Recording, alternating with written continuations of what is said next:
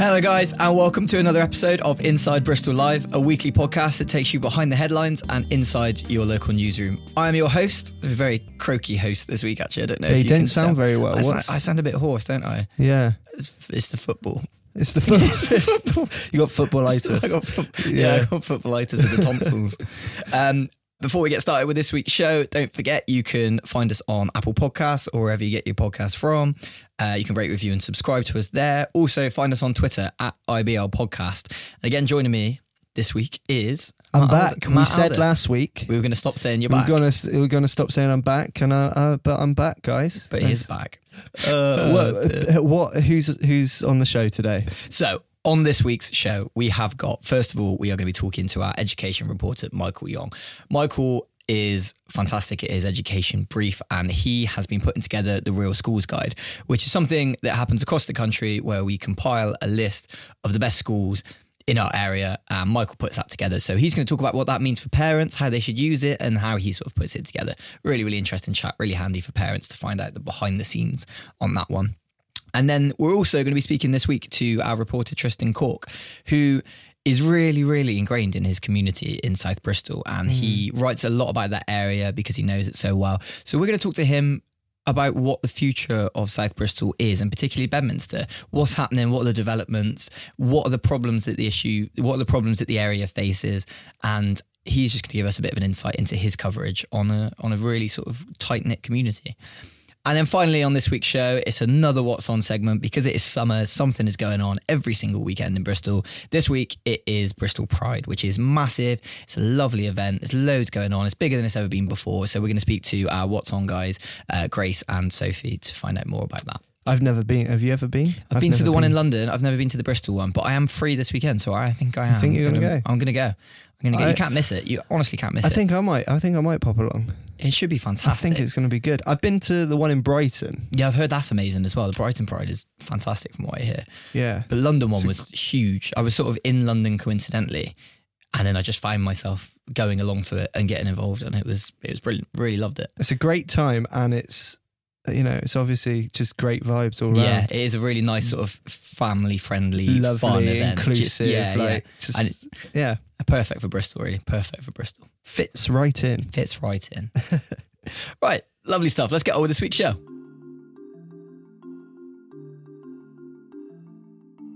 Hi, I'm Michael Yong. I'm the education reporter at Bristol Live. What are we here to talk about today?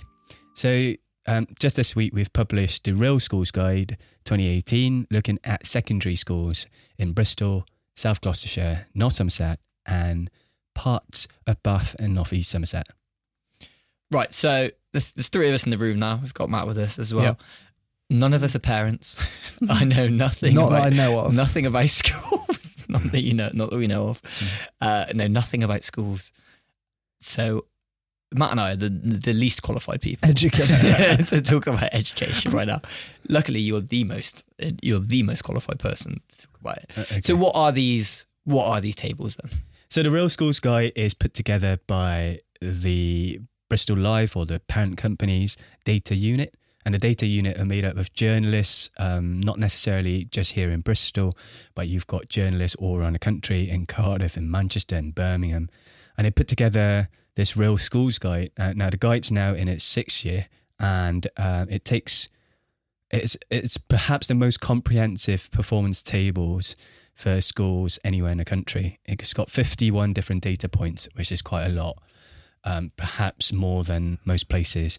It looks at absence ratios, it looks at progress scores, attainment scores, obviously. It also looks at like people, so teacher ratios, it looks at class sizes. So it takes in quite a lot of information, and, and then they chart it, they put it into a guide, a massive guide. It takes sort of months to put together, and then they send it out to us, the education reporters, to sort of digest the information and write a story around. It yeah, sounds, it sounds like a going. massive combination of, of the, you know, of data, because there are, how many schools are there in Bristol and the surrounding areas? So in this in this guide, uh, we've taken into account fifty-four different secondary schools. So fifty-four different secondary schools in Bristol, South Gloucestershire, North Somerset, and places like Keynsham, Oldfield, and Chew Magna. Uh, the main point to mention here is that the schools that are being looked at are, are all in our patch areas and all that we, we cover. And yeah, you know, hopefully that will give parents a better picture when they're picking a secondary school for the new year. So the big question then, which are the best schools this time around? Yeah, so the top ten schools this year, according to the guide, in all areas, uh, we've got Colston's Girls School right at the top. They've moved up from six last year. We've got St Mary Redcliffe and Temple School uh, in Redcliffe, Gordano School in Portishead, Backwell School in North Somerset, Bratley Stoke Community School in uh, South Gloss in Bratley Stoke, obviously. We've got St Bede's Catholic College, uh, a new addition to the top ten. Redland Green, always in the top ten. Bristol Cathedral Choir School in eighth, coming back up from eleventh last year. We've got Wellsway School, our first sort of Bath and North East Somerset school. And the top ten is finished by Castle School in Thornbury, again uh, moving up to tenth, which is fantastic to see. I noticed Down End School's not in there. No. Oh, that's the school I went to. How has that not made the top ten? um, yeah, I think I think Down End School hopefully will make the top ten at some point. Uh, the most important thing here is that schools, oh, I don't want to use this as uh, the guide as a way to, if you like, stick it into the schools. So some other papers or websites would choose to use the data in the guide to list the worst schools as well, something I'm very hesitant to do because I just don't think it should be used to beat any schools or teachers down because they work very hard. So this is obviously a really helpful tool for parents for obvious reasons, but how do the mm. schools feel about these things as well? Yeah, it can be difficult because some of the schools who are not in the top ten, as you can see, some of the schools in the top ten, traditionally the better doing, you know, they do quite well at G C S Es or A-levels. Some of them come from very affluent areas of Bristol. You've got places like Redland Green. Um, there are schools in here that come, don't come from that affluent areas, places like St Bede's Catholic College. But again, St Bede's is obviously selective school based on your religion. Um, it, it's a shame that I, you know I don't see some other secondary schools here which do incredible work. Places like Fairfield High School, places like um, Orchard School, formerly some people in Bristol might know as Monks Park School. Um, and these places have really sort of turned around the education picture. If you look at Orchard School, they've come from a school where nobody wanted to go to, to be fair. Monks Park, everyone wanted to go to. Places like Down End or Mangusfield is quite far away to go to school, or Marwood. And they've decided now to go to Orchard School, which is great to see. So what do these results actually mean then, do you think, in terms of, you know, for parents trying to choose a school? Mm, so we'll have thousands of parents. We're looking at about ten thousand parents who will be applying for a secondary school place in within the next academic year, which starts in September. You have not long, you know, you've got to traditionally the end of September to book a place for September twenty nineteen. So a lot of parents will start looking at schools over the summer break. Uh, at the end of the term, they'll start visiting schools, which is great. And they'll start looking at G C S E results. They'll start looking at A-level results. They'll start looking at Ofsted inspection reports, and they'll start talking to other parents. Um, for me, the most important thing for parents to do, and I always say this, is not just use the guide. Now, the guide's fantastic. It's got fifty-one data points. It is awesome. But the highest achieving school or the top school here might not be the best fit for your child. So if you've got somebody who might not do well under academic pressure, might you know, you might not want to go to a certain school, but then you might go to a school which have very good vocational result, results, places like uh, Digitech Studio, you know, that focuses primarily on certain subjects. Now, you want you might want to do that because you know that your child's going to enjoy it there. Uh, so for me, the most important thing for parents to do is to go to the school, visit the school, ask them any question you want, and, you know, see if it's a good fit for your child. Bring your child along if, if possible, and, uh, yeah, just let them just sort of experience it. And if they like it, that is a much better choice than looking at data only. Are there some limitations, would you say, to these data points that you're looking at, though, that some mm. things you can get from, the parents can get from it, but are there some things missing that you can only see from going to see the school? Yeah, um, data can only tell you so much. So data with, again, something, let's take uh, something out of this data, and that's absence ratios. Now, people talk about absence and they start worrying about, oh no, this school only has sort of an attendance rate of ninety percent, which is quite low. But what they don't find out is actually the school might have a huge number of young carers. And so young carers, as we know, as I know personally as well, take uh, a lot of time out of school because they have to take care of their family members. And so that skewers the absence ratio. Now, it's not that it's a good school. For all you know, that that school supports its young carers incredibly well. So what it means is that, you know, teachers would take time out of school to go to go and see these children and talk to them at home, but they're absent from school. So again, data can tell you so much, but it's best to go and find out what a school really is like. And, you know, Ofsted reports are not bad. They, they give you some example for school, but think about it again. An Ofsted inspector goes into school for three or four days, sometimes two days, and they can't get the full picture. You know, there are other things like how many pupils do not speak English as a first language, how many pupils take free school meals. You know, if your child was a free school meal pupil and they went to a school where only five percent of children took free school meals, they might feel left out.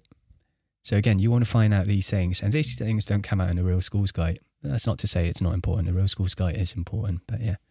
And also, I suppose, making these sort of tables of, you know, from these data points, they have further limitations as well in the sense of catchment areas, aren't they? Because mm. you might want to take your kid to the best school that you can possibly get to, but you might be limited by the catchment area that they're in. So you might, may only have a small choice of schools as well. Is that something that people have to I take mean, secondary schools are slightly different these days because they're academies. So catchment is not necessarily a thing. Um, catchment, it's a thing when it comes to tie breaking, which happens in Bristol because nearly all the schools are oversubscribed. But there are schools without catchment areas, um, like St Mary Redcliffe and Colston's Girls. Now, Colston's Girls, we know, don't only take children from Montpelier or Stokescroft or Cheltenham Road. Uh, they take girls from everywhere else. You know, again, gender. Uh, some schools are selective by gender, Colston's Girls. Selective by religion, St Bernadette's, um, St Bede's. So again, there are many factors to choosing a school. Uh, for me, the most important thing is it, it's a good fit, and there's no way of finding that out on a, a, a guide. The guide can help you ch- narrow down your choices, but the best thing is to go and see the school. I would say as well, if you want to follow results that normally come out for secondary schools in January the following year, we do a live blog on the results. And part of that reason we do a live blog, now previously when I was education reporter elsewhere, we used to just publish the entire performance tables, which honestly take about a day to clean up and put together. But we thought we're going to spend one more day running a live blog because that would give you a fuller picture of individual schools. So if I were to talk about, um, say, Oasis Academy John Williams, right, uh, down in South Bristol, I'll give a picture that actually Oasis John Williams has a difficult sort of community that they work in, a more deprived community that they work in. Uh, that is no excuse for low expectations, but at the same time, you've got to put that into context. And then at the same time, you can look at schools like City Academy in Easton. Now, achievement there is not very high. The kids don't necessarily do great scores in their G C S E in terms of A's and B's or nines and tens now, but um, they do really well to progress from where they came when they first entered secondary school. You know, that's something to shout about. And your job as education reporter, it covers such a massive combination of things, doesn't it? It's really, really varied job. How do you balance sort of all of the different aspects of covering education? Is that something that you sort of struggle with to, to get out there? Yeah, previously, we, uh, you know, if you were an education reporter, you could just cover just education um, on the paper, online, especially in the paper. Uh, that was all I wrote. Schools every day. Uh, sometimes that is a problem these days because we have fewer reporters in the newsroom these days. Uh, it's, it's just a matter of fact. And also because that means uh, an education reporter becomes very limited in their understanding of education, which is not good. So I cover homelessness as well, as some of you might know, and I cover stories around poverty and mental health. So when you think about especially poverty and mental health, it works very closely with education. And some of the coverage we've done previously about looking at deprivation areas in Bristol. Uh, Bristol has some areas which are in the bottom ten percent most deprived areas in England. Uh, places like Lawrence Hill, especially in Barton Hill, uh, Fieldwood, as some people might know, Artcliffe.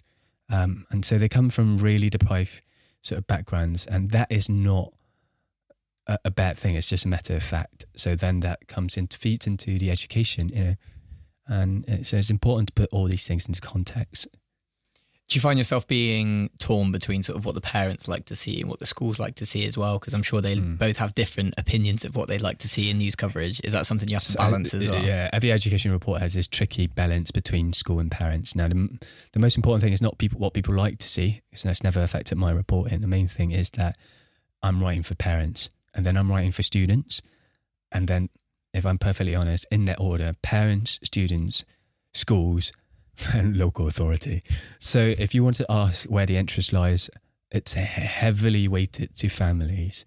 The main thing is, if I cover a story, I don't cover it for a head teacher or, or a teacher's ego. You've got to you've got to make sure it's relevant to parents. So that's that's the most important thing. It's got to be relevant to parents and children, and that means sometimes turning around to the school and say, actually, you're doing that just to boast about yourself, and there's actually no real tangible reasons to do a story like that. And parents seem to get quite invested in education coverage as well, don't they? They mm. become quite passionate about it, and sometimes quite angry as well. There can be some sort of, you know, angry responses, can't there? Why yeah. do you think it is that people are so invested in education reporting? Because they love it, because it's it's important, because it affects their child's life. Uh, if you think about it, um, um, and this is the truth, the biggest demographic of readers to Bristol Live and to most other papers anywhere in the country are parents with one or two children. In Bristol, we know it's parents with at least two children. That's the biggest demographic. About two hundred thousand, um, more than two hundred thousand people who come to the website fit in that demographic. So more than fifty percent fit in that demographic, which is incredible when you think about it. At the same time, it means when you cover a school story, you have to be quite careful. Cover an Ofsted story. Uh, an example would be an Ofsted report. Now, when an Ofsted re- inspection report comes out, you do not need the permission of the school. You do not need the permission of the local authority to run that. That is the most important thing to say. Uh, at the same time, you've got to think about where the school come from. So if a school is put into special measures, what I normally do is ring the school and say, I want to talk to you about it.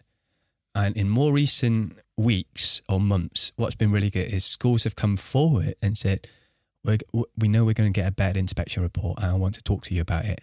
And they're not, they're not going to change my reporting by talking to me about it, but they can add context to it, which helps the reporting.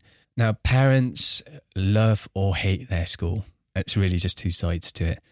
And parents who love the school might not realise that the school's not doing well, because, to be perfectly honest, parents only know the school from maybe the half an hour interaction they have with the teacher at the end of the school day when they pick their children up. At the same time, I have to stay close to something like an Ofsted inspection report, because any, you know, movement from that, any opinion in the story becomes a real problem. And um, yeah, people care. Yongi, thanks very much for your time. Really enjoyed chatting to you. Cheers.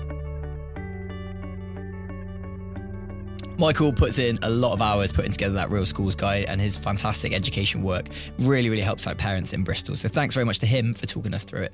Right, let's jump into our next conversation with reporter Tristan Cork about the issues that Bedminster faces. Hi, I'm Tristan Cork. I'm a reporter at Bristol Live. Tris, what we're going to be talking about today is something slightly different. It's sort of more of a broad, more broad coverage, really, isn't it? We're going to be talking mm. about Bedminster, which is a community that you write about a lot, but mm. also live in yourself as well. I do. I live in Bedminster. Bedminster's uh, a great place and I love it. I'm really pleased that I live there. It also inc- kind of includes B S three generally, which is, people always argue about what what is Bedminster, where does Bedminster stop and Southville start and Ashton start. So I like to think of it all as just B S three. And there's some people that argue that Southville doesn't even exist. It's all yeah. just Bedmy. yeah, there's, yeah, most people kind of just think everything south of the river before you get to the hill is uh, is Bedminster, and um, I think prob- that's that's how I grew true. up. Yeah, because I'm from North Bristol and from sort of yeah. Lockleaze, and so I always assume that as soon as you get past town, it's just it's all Bedmy. Yeah, it is, but that's pretty much it. Yeah, let's let's just go with that. So um, things are happening in Bedmy. It's been a it, it's been a long process in the last couple of years, last five years, last two years, and it's, it seems to be speeding up now. There are developers with big plans to build Um, what some people describe as yuppie flats, big tower blocks. There's an ongoing process of kind of, I guess you'd say, gentrification, although that word has been overused a lot. But what that means for Bedminster is that the traditional businesses, the traditional sort of community shops and ordinary kind of, you know, stores that you'd see in the high street are under pressure, and there's a there's a few more shops like cafes and bars and uh, a more upmarket feel to some of it. That has traditionally been, in the last few years, on North Street, which is apparently the hippest street in Bristol.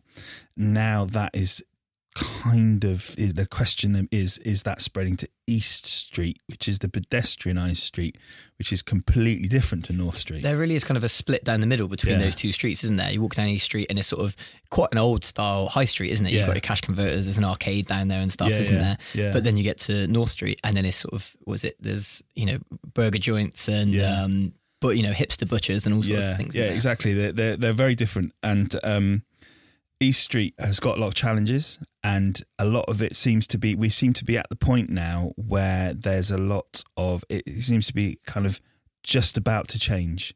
It really, there's a real feeling that things aren't going to stay the same for much longer. There's been a few kind of little catalysts that I've been reporting on, and they've all kind of, we I've been trying to bring them all together in my reporting. So this is, I wanted to talk about how I go about reporting what are individual little stories, but then kind of link them all together.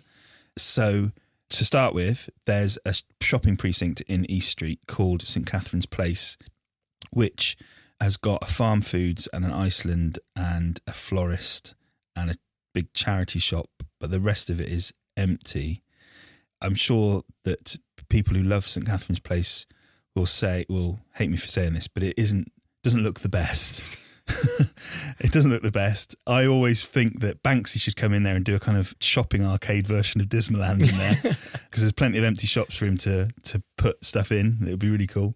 And above that is a big tower block, uh, which used to be the D S S, Social Security Office, for the whole of South Bristol for many years. So a lot of people will know it. It's on the main road at the back of the shopping centre.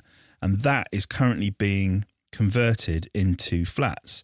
Now, that's being done by a company called Firmstone, who are a local developer. They were accused by people who live um, in Windmill Hill, which overlooks it, and also in the local area, of kind of trying to do this kind of yuppie flat thing, this sort of gentrification thing.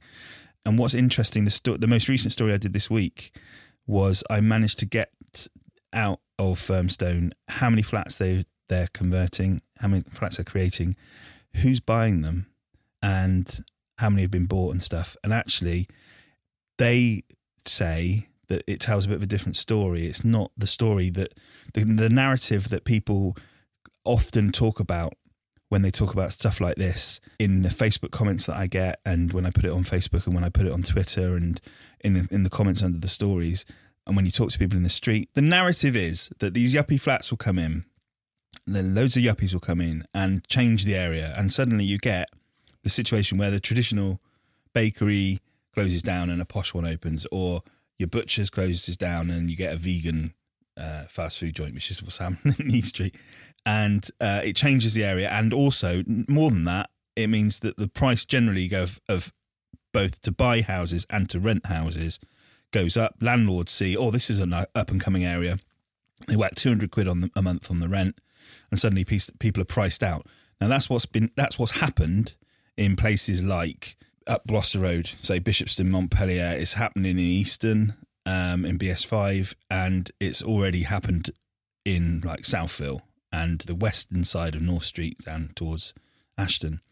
But what I t- found from talking to the developers is actually not that. Not the case, or they they say it's not the case. Of the fifty-two flats, thirty-eight of them were bought within the first two weeks, and ninety percent of them were bought by local people using the um, Help to Buy scheme, which is for first-time buyers who live locally, who want to get on the housing ladder. So they're probably people who are renting right now. What actually the flats will be is cheaper to buy as a mortgage with this Help to Buy scheme than they get with uh, they then they have to pay rent.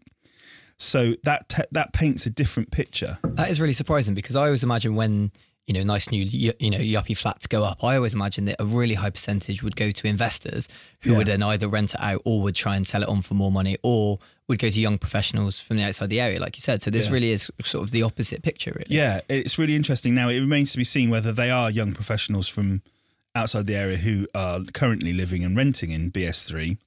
The demographic of B S three is changing.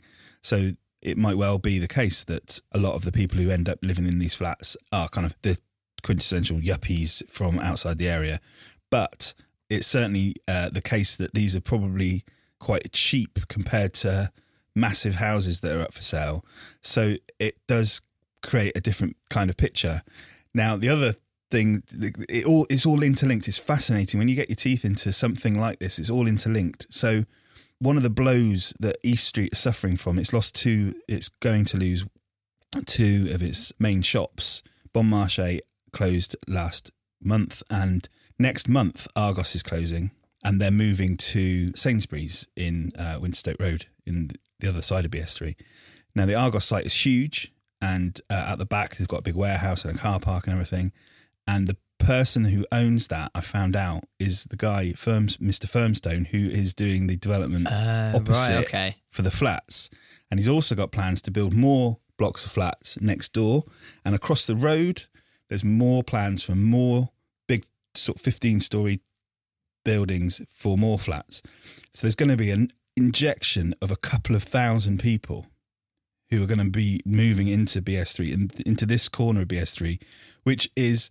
Looking across the whole of Bedminster, it's probably the most, quotes, run-down area, and it is going to change, and it really it's really fascinating to kind of be at the threshold of that change and, and be reporting on it from that perspective.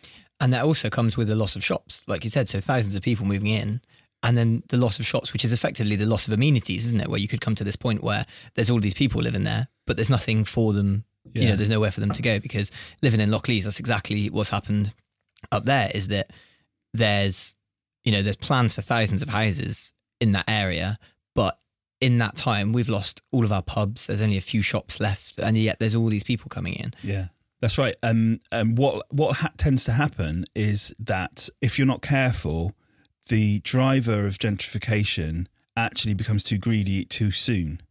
So what could happen, what people fear is going to happen, is that the landlords who own the shops and let out the shops to the individual businesses, they get too greedy and think, oh, there's all these, you know, a thousand rich people are, are going to, are about to move into my area. I'm going to put the rent up, the rates up for my shop, and force out that traditional business that has been ticking along and just about kind of surviving on the cheap, benefiting from the comparatively cheap rent that goes in East Street, because it's not it's not the most desirable of shopping streets. They force them out, and then suddenly there isn't the dirty burger joint or the hipster cafe. They can't. They are, they're not coming in yet, because it's still not. They're always the kind of the ones. There's always outliers, isn't there, who come in early and sort of benefit from the cheap stuff, cheap rents and stuff, but. What often happens is that you can actually trigger decline instead. If you're a landlord and you kind of go, "Oh, I can put the rent up because it's gonna, I'm gonna, we need to change. You know, we need to get more money out of this. I can, I need to be on this milk, milk this train a bit." And um, what happens is that you end up actually turning it downwards. How have you already seen Bedminster change in the time that you've been there? Then it's it is fascinating to to watch just kind of little things. So there'll be so there's there's things you notice. So since I've lived there, um, one is that there's a lot more young parents with kids. As part of that, I've reported on the there's plans for to turn a traditional old bakery that closed down last year that prompted that sourdough Bristol thing. That's being turned into a huge hundred-place nursery school for under fours, under fives, um, preschool and uh, tod- baby and toddler a place. So you can see it generally when you walk around, you see there's loads of young mums, loads of young parents walking around, and then you see that evidence of that, not just with your like kind of anecdotally just the impression you get, but you see it when someone goes, do you know what, we need a hundred place nursery. Someone else is saying the same thing, yeah. basically yeah and and apparently I've reported on this last last month, the hundred places are pretty much full up before they even got planning permission. Um so you see things like that. You also see traditional businesses struggling, so your kind of hardware store or your or your there's a um, there's some great businesses down East Street that, you know, like school wear shops and um, trophy makers and uh, shoemakers and that kind of thing. They are the ones who you kind of fear for, and sometimes, you know, they close and aren't replaced. C C them. And also, every time there's a new bar or something opens, it's not a bar for traditional Bristol. Do you know what I mean? It's it's a bar where you've got loads of quirky stuff going on, and they've got like a artisan ale and, you know, six pound a pint cider and stuff going on. And they're trying to make it a destination for outside of Bedminster as well, aren't they? I remember mm. when um, Uwe Burger opened, people were coming from everywhere, weren't they? When they opened that new the new branch yeah. in um, North Street, people were coming from. I went over there when it opened just to see what it was about, and a lot of my friends did from North Bristol. Yeah. So they tried to make it more of a destination rather than just being yeah. a spot for sort of people in the area. Yeah, yeah, and it's it's interesting that that it has it's kind of got that reputation now, North Street, and you talk to a lot of people who've been there for years. And they're kind of, they're, there's a general sense of bafflement. Why here? Yeah, like what is going on? And also it seems a little bit, it sort of feels a little bit kind of Disney-like as well. You know, at Disneyland, where you walk along and you see you're in this kind of Main Street U S A, and there's like all these amazing shop fronts, and you go around the back and it's literally just a front, isn't it, with like sticks. There's no actual building there.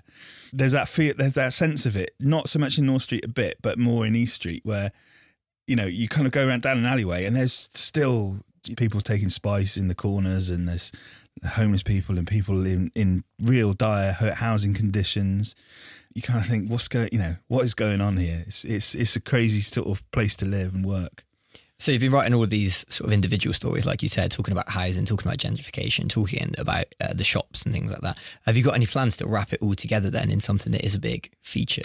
Yeah, I've kind of done that a couple of times already. So one of my colleagues um, did a, a story about how the success story of North Street.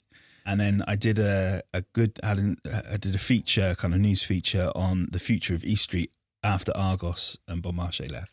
And I spoke to the um, the chap who headed up the Bedminster B I D, uh, Business Improvement District, which, of course, there was another story about that because Argos pulled out of that and it all went a bit up in the air. And he was talking about the future of East Street. But yeah, I think what I hope is that you could, that what I aim to do is to kind of take the readers along with me, so they kind of they see all the different articles that you do and see that they they are all linked. And my job is to kind of show the context that everything's happening in, so that they know the back backstory.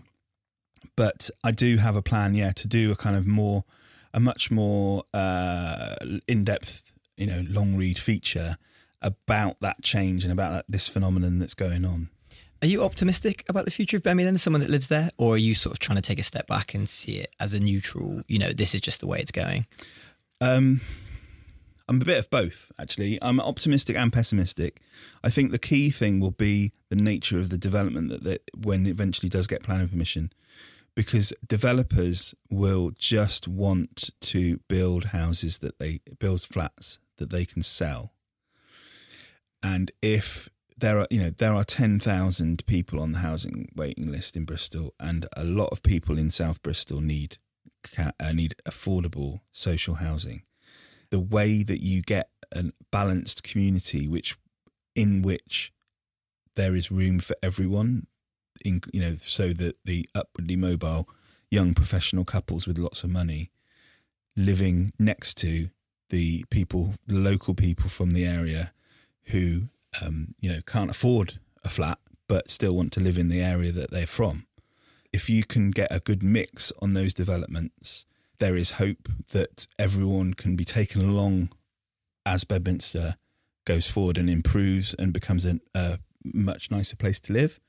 Um, however, if the developers win the day and are able to get away with building flats without any or little social housing involvement, then the danger then is that people get sidelined and everyone has to, you know, what you've seen happen in places like Clifton and Easton and and Bishopston and Southville as well happens in in East Street as well, and that would be a real shame if that happened. Is that where people are forced out of the houses yeah. that they live in because the value yeah. just becomes too desirable and the area is too expensive. Yeah, basically. and and also, you know, you've got a lot of people who simply can't afford to live there anymore.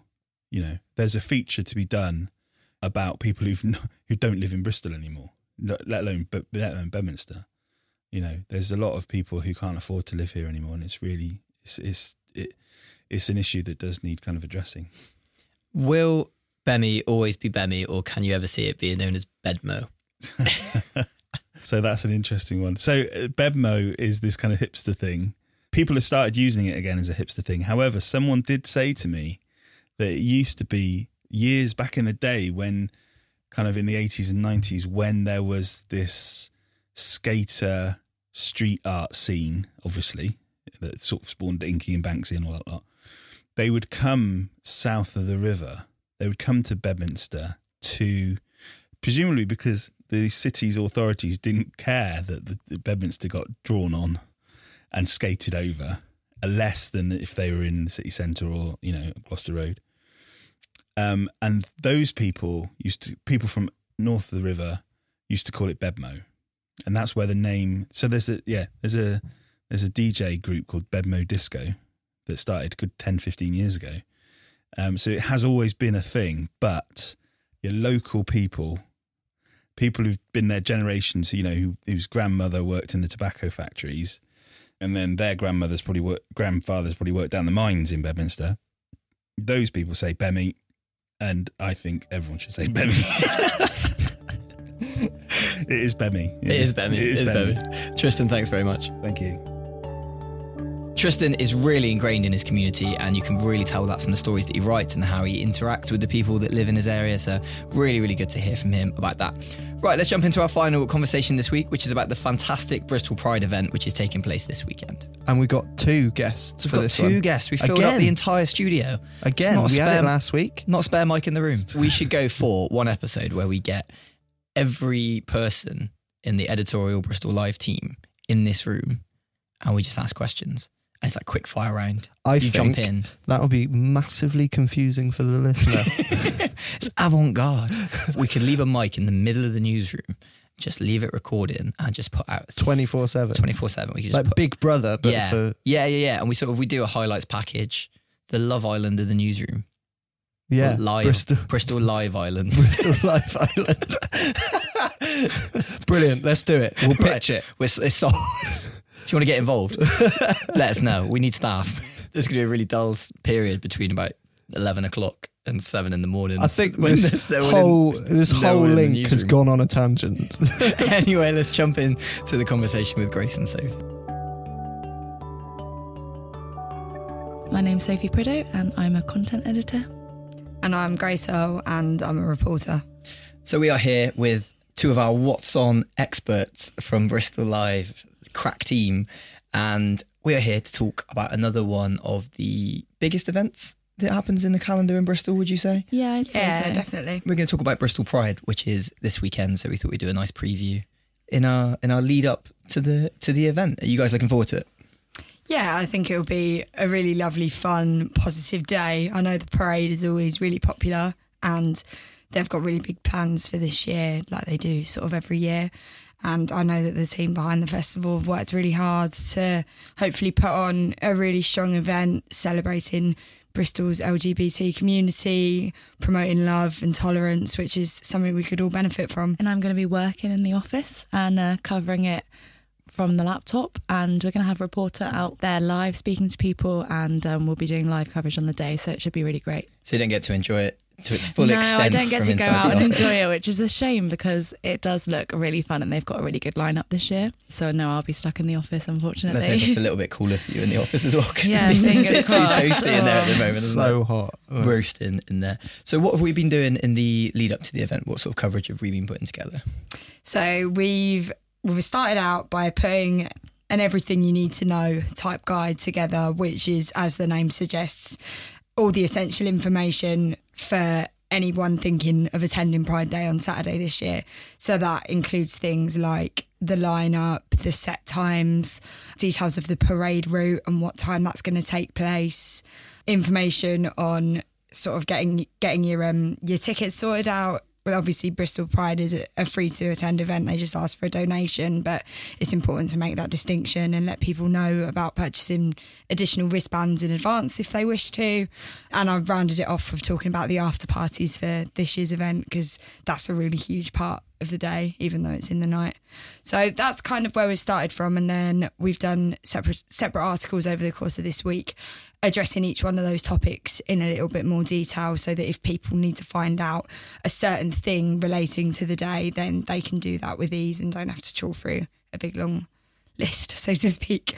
Have, yeah. we, have we spoken about what Pride is about then as well? Have we got some pieces sort of saying what the whole day is about and what the week is about? Because it's a week long sort of list of events, isn't it, that go on? Yeah, well, this year it's actually ran for two weeks, which um, we covered earlier this year because it's the first time that's ever happened, and it's it's a really big deal for a Pride festival like Bristol, which doesn't have the same level of funding as the big events in, in London or Manchester or Brighton. It's only been going for nine years and it's grown hugely during that time, and that's predominantly thanks to the people who work really hard to organise it every year. I think they deserve a hell of a lot of credit because they do it all voluntarily and And they work incredibly hard to put on a festival that generates hundreds of thousands of pounds in revenue for the city every year.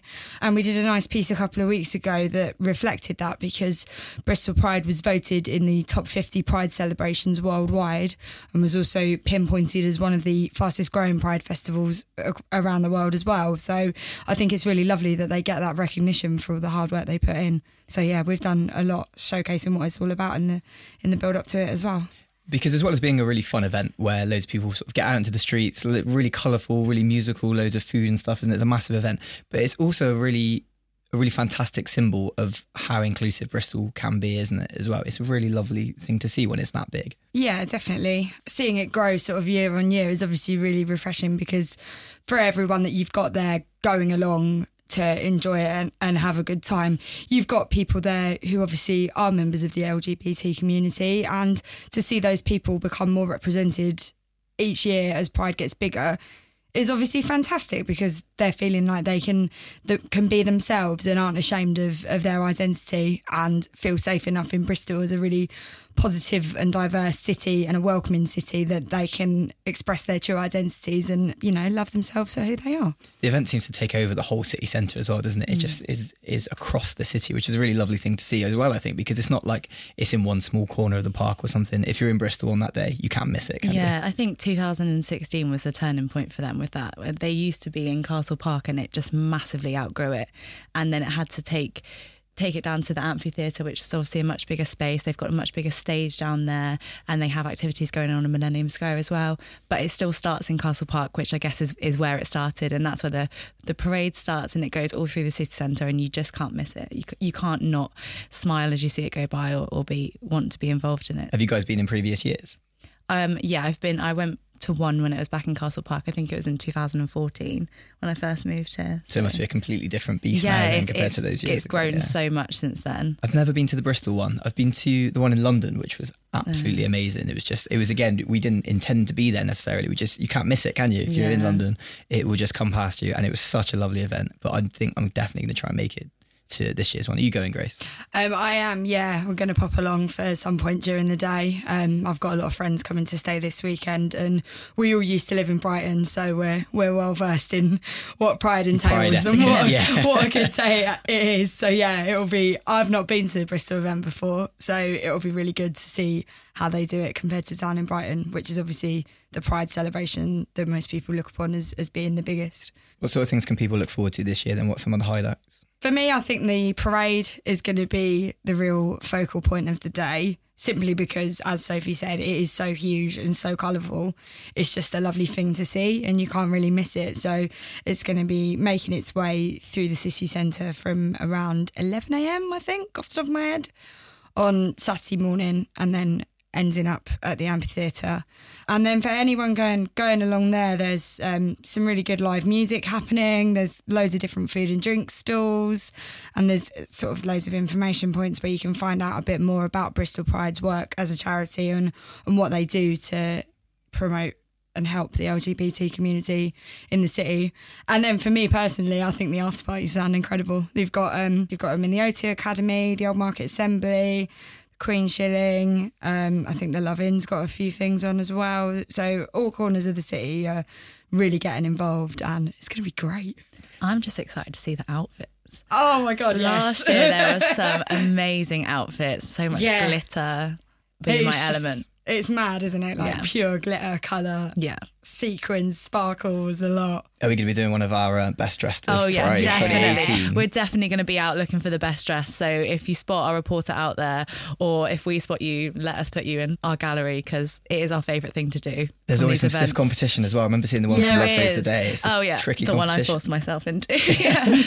there are some. There are some really people really go all out for these things, and It's it's a great time to just get everyone looking their best. Loads of glitter, loads of colour, like Grace said. It's great. Sophie, you're you were previously our What's On editor, weren't you? I was, yeah. And your job title changed recently. It did, yes. But you have a lot of experience with covering these sort of events. Yes. What are your plans? Because you're going to be man in the fort, so how are you going to... I am going to be man in the fort. We we have kind of a set plan with how we cover events and make sure that we get kind of the set stuff in. Like Grace said, we've done so much pre-coverage, which will all be there on the day for anyone who's going and, and wanting to find that information.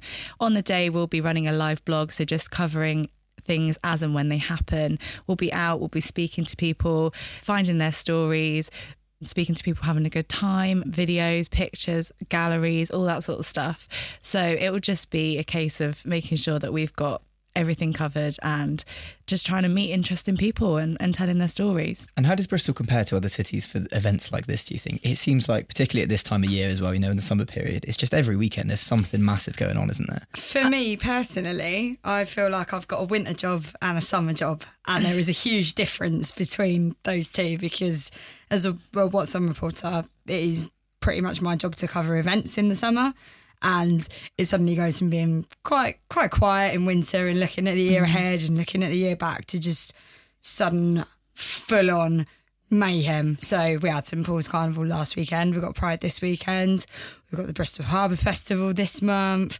We've got the Balloon Fiesta in just, just under a month's time. And then we've got the Dance Festival as well. And, of course, there are smaller but equally important community events happening every single weekend in that time. So Bristol's... But I can't think of a better place. No, I know I'm biased, but honestly can't think of a better place to, to spend a summer, or to spend any time really, but specifically the summer. Like from May till September, you're just full. Every weekend is full. There's always something to do, always something different to do, whether you're families or students or, you know, a couple or friends. Like there's just something every single weekend, and it does keep us very busy in here, um, but it equally just makes it such an enjoyable job. And it can be a bit stressful sometimes when you've got multiple events going on, yeah. trying to choose which one to go to. Yeah. It's, a hard, a, it's a hard life. Yeah, it can be. You, you've got a forward plan, yeah. get that diary.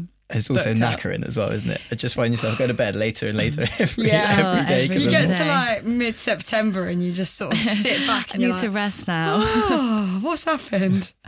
Especially in recent weeks, because we've just turned into the south of France all of a sudden. I know. It's been amazing. And absolutely course, loving it. The way the World Cup's gone as well. It's been a busy few weeks. It has. Asked me five, six weeks ago if I cared about football and I would have said absolutely not. Now I can't get enough. Cannot get enough. I've been reading up all about it, learning all about it. I know all the rules. Fantastic. I know all the rules. Offside rule, you got that one? Uh, yeah, I think so. In theory. I think that's just. I think that's just a, a a thing that you sort of know as a boy in a secondary school. If you don't know that rule. Unless you want to be you bullied. You get bullied. Yeah. Also, you get bullied anyway. So it's it was a lose-lose for me. Oh, man. Right, well, we've got a little bit off tangent there. But yeah, that took a turn. It's fine.